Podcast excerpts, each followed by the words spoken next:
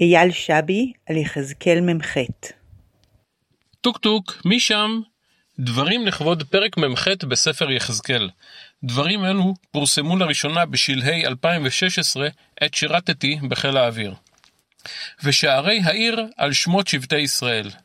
איזה מזל שלמשרד שלי יש רק דלת אחת.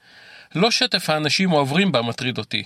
אחרי למעלה מ-20 שנה בארגון בו אני נמצא, הפנמתי כי לרוב התרומה שלי לארגון תהיה גדולה עשרת מונים אם אחלוק את הניסיון שלי עם האחרים, מאשר אם באותו זמן אקדם עבודה אחת שאני עוסק בה בעצמי.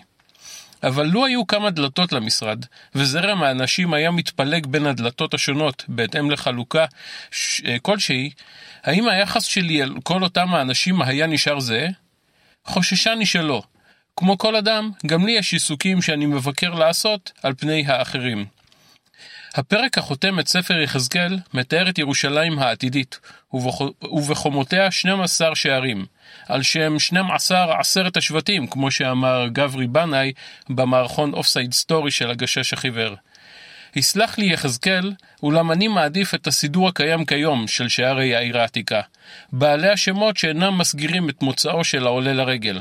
חלקם לכל היותר מסגירים את הכיוון הכללי ממנו הגיע עולה הרגל. שערים שאינם מספרים את הרקע של עולה הרגל או את מבוקשו. לו עמדו 12 שערי השבטים של יחזקאל על תילם, האם היינו מסוגלים להתעלם מהתיוג האוטומטי של אדם כבן לשבט מסוים? האם היינו מסוגלים להתייחס לכולם במידה שווה? חוששני שלא. למרות שאין לנו שערי שבטים פיזיים, אנו מזדרזים לתייג ולהעמיס על כל אדם, אפילו עוד לפני שפצע פה, את כל הדעות הקדומות שלנו, על פי לבושו, על פי מוצאו, על פי מקום מגוריו, על פי חזותו, ומה לא. איזה מזל שלמשרד שלי יש רק דלת אחת.